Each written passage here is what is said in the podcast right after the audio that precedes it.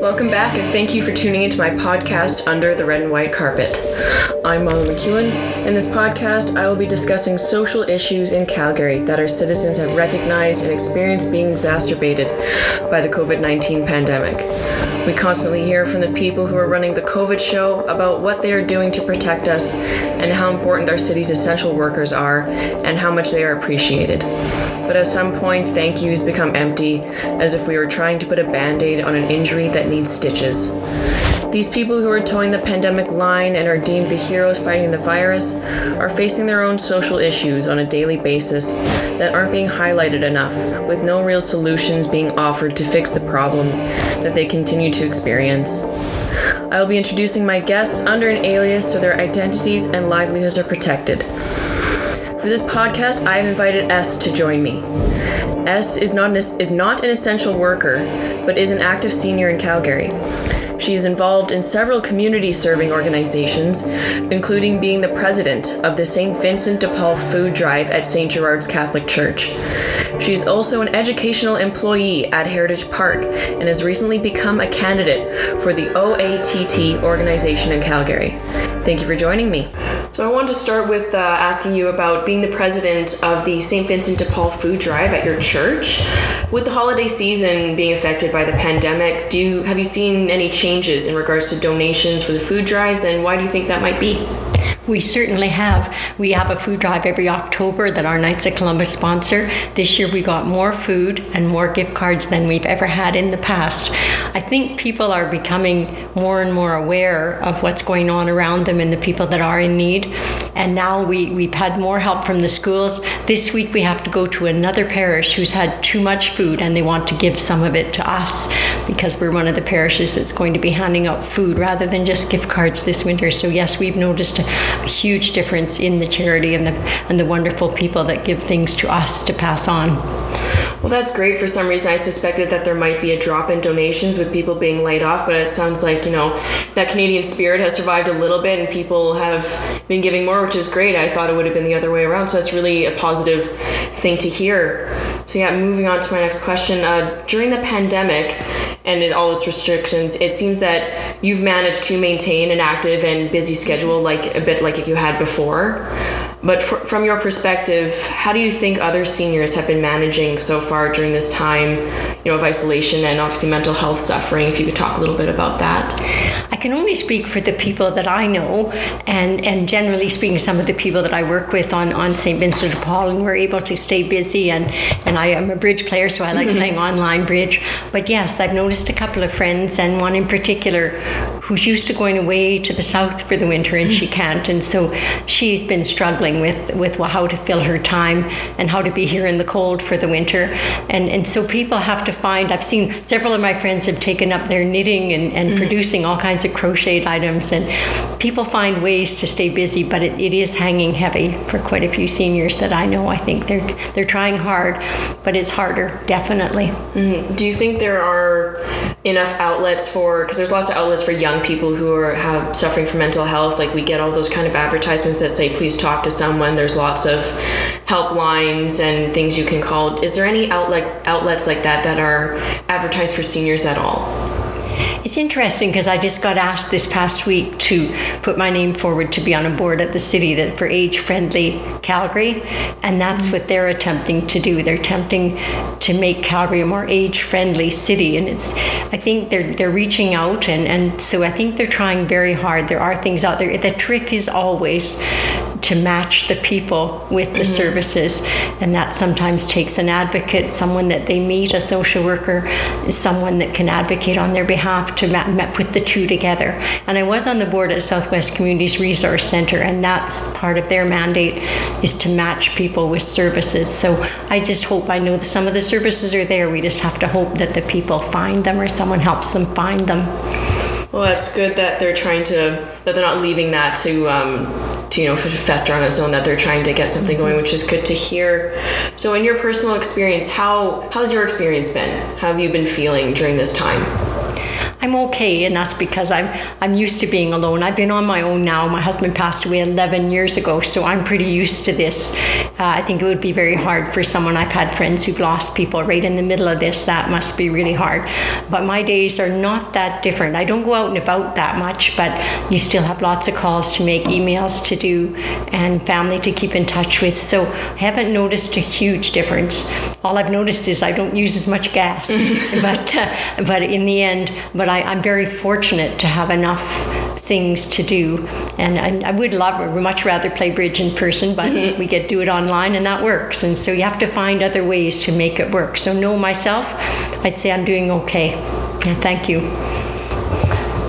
That's good to hear. So you were you worked at Heritage Park before, yes, and you were laid off during this pandemic. Has that have had an effect on you during this? Like, are you looking to have that back as soon as possible? You bet. And you know what I miss? It's because you miss people, but I was working in the education department, and when we're in the way, I'm all, I have lots of contact with older people, just a couple of young grandkids, but I do really miss spending time with the children. It makes your life much more interesting if you can talk to young people and see what's going on in their world, and I don't have a lot of contact. So yes, when the when we get the green light, I definitely will be going back. That's great. Um, and so obviously churches aren't aren't in session right now. Are you guys doing anything to um, keep to keep that stuff going for the people who really enjoy going to service and um, having that in their lives? What's what's going on in that department? The truth is, our church is having a service on Sunday, one on Thursday, and one on Friday. They're very careful and then very limited numbers, and of course masked and everything. And then for other people who can't go, like I watched this morning on Zoom. You can watch on Zoom. You can watch on YouTube. We have a wonderful man in our parish who set everything up. We've even had some Zoom meetings with the children. And so what, what we would have done without Zoom, I have no idea. But it's been, so they keep in a close contact. And now they've just set up a program, and we've been asked to help out. They're going to try and contact each parishioner just to see how they're doing, wish them Merry Christmas, to see how they're doing, if they need anything at all. They want to keep in touch. And I think a lot of organizations have been trying to do that, to, to phone people and just let them know that people are thinking about them. That's great. Nice supportive environment that you get to work in, that you get to live in daily. So that's that's great to hear. Um, so churches, obviously, people go there for many reasons, you know, for their for their faith and for guidance, for help, and do like social issues obviously may be a part of why people need to go to church and why that would make them feel better. So because pe- it is limited, like the people who can go and their access to that, have you seen any social issues and um, you know exacerbated or exaggerated during this? From your perspective? From my perspective, I haven't. The one thing I have seen socially is more caring. Like people are do seem to care more. They're more aware. Uh, you don't see it just go in and out like that. You can tell that they're wondering how so-and-so's doing. Like they're very, very aware. And I think the caring has really been, you can see it on television when you see how the nice things that people have done for their neighbors and for their friends. I think we're seeing a whole lot more of that. So socially, I I think we're much more responsible right now. That's a, that's an interesting perspective, because my uh, my other two interviews are seeing you're seeing a much more positive side than they are, which is which is good to hear. I didn't expect to have such a positive interview, so this is good to hear that things are not as um, as bleak as some like to seem. Though that's a nice attitude to have. Um, do you think that your your more positive outlook and um, you know a little bit your more tougher approach, as in like to keep doing what I like to do, keep being active about this, don't let this get me down, is that a perspective shared by many, or do you find Find that you're a little bit alone in that respect? I don't think so. I live in, in a building. It's not a seniors building, but I live, most of the people that live there are a little older. And a lady phoned me this morning to ask me about a book she'd like to get. We know someone who wrote a book and illustrated it. She has had two different people in the building. She lives alone. One man helped her get her giant Christmas tree up to her place and set up. Another couple came last night and set up all her lights for her. So people are doing more. That's what I see, but that's where I live. I guess I'm seeing that people are stepping out and doing more. So that's the, that's why I have this positive attitude. Those are the things I'm hearing. That's nice, because lots of people are worried about, you know, everyone feels isolated and lot, but you're seeing you're seeing more of a more of an out, outreach from people rather than mm-hmm. letting that isolation get to them or keep everybody separated. You're seeing people actually fighting against that, which is really, that's good to hear, because that, that's not happening everywhere. I know that. Mm-hmm. So yeah, so to bring our discussion to a close, um, what do you hope people will learn from the COVID nineteen pandemic, and what do you hope will be the takeaway when this is all over?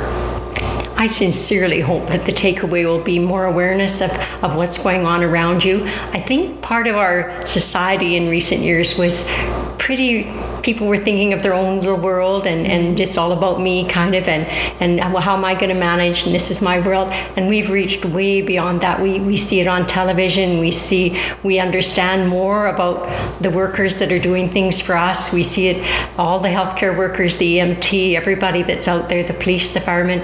We're seeing more of their world than we ever did before. We know, we're getting to understand, and so I think we're going to have a better understanding of the people that are helping, and we need to be more aware. After COVID, we can't stop watching how our neighbors are doing, making sure that we're not just living in our own little bubble. I think hopefully that's going to be the takeaway. And unfortunately, one of the takeaways someone has said to me might be less people might go into the caring professions and, and to E M T and things after they see what their conditions have been, but I hope that doesn't happen.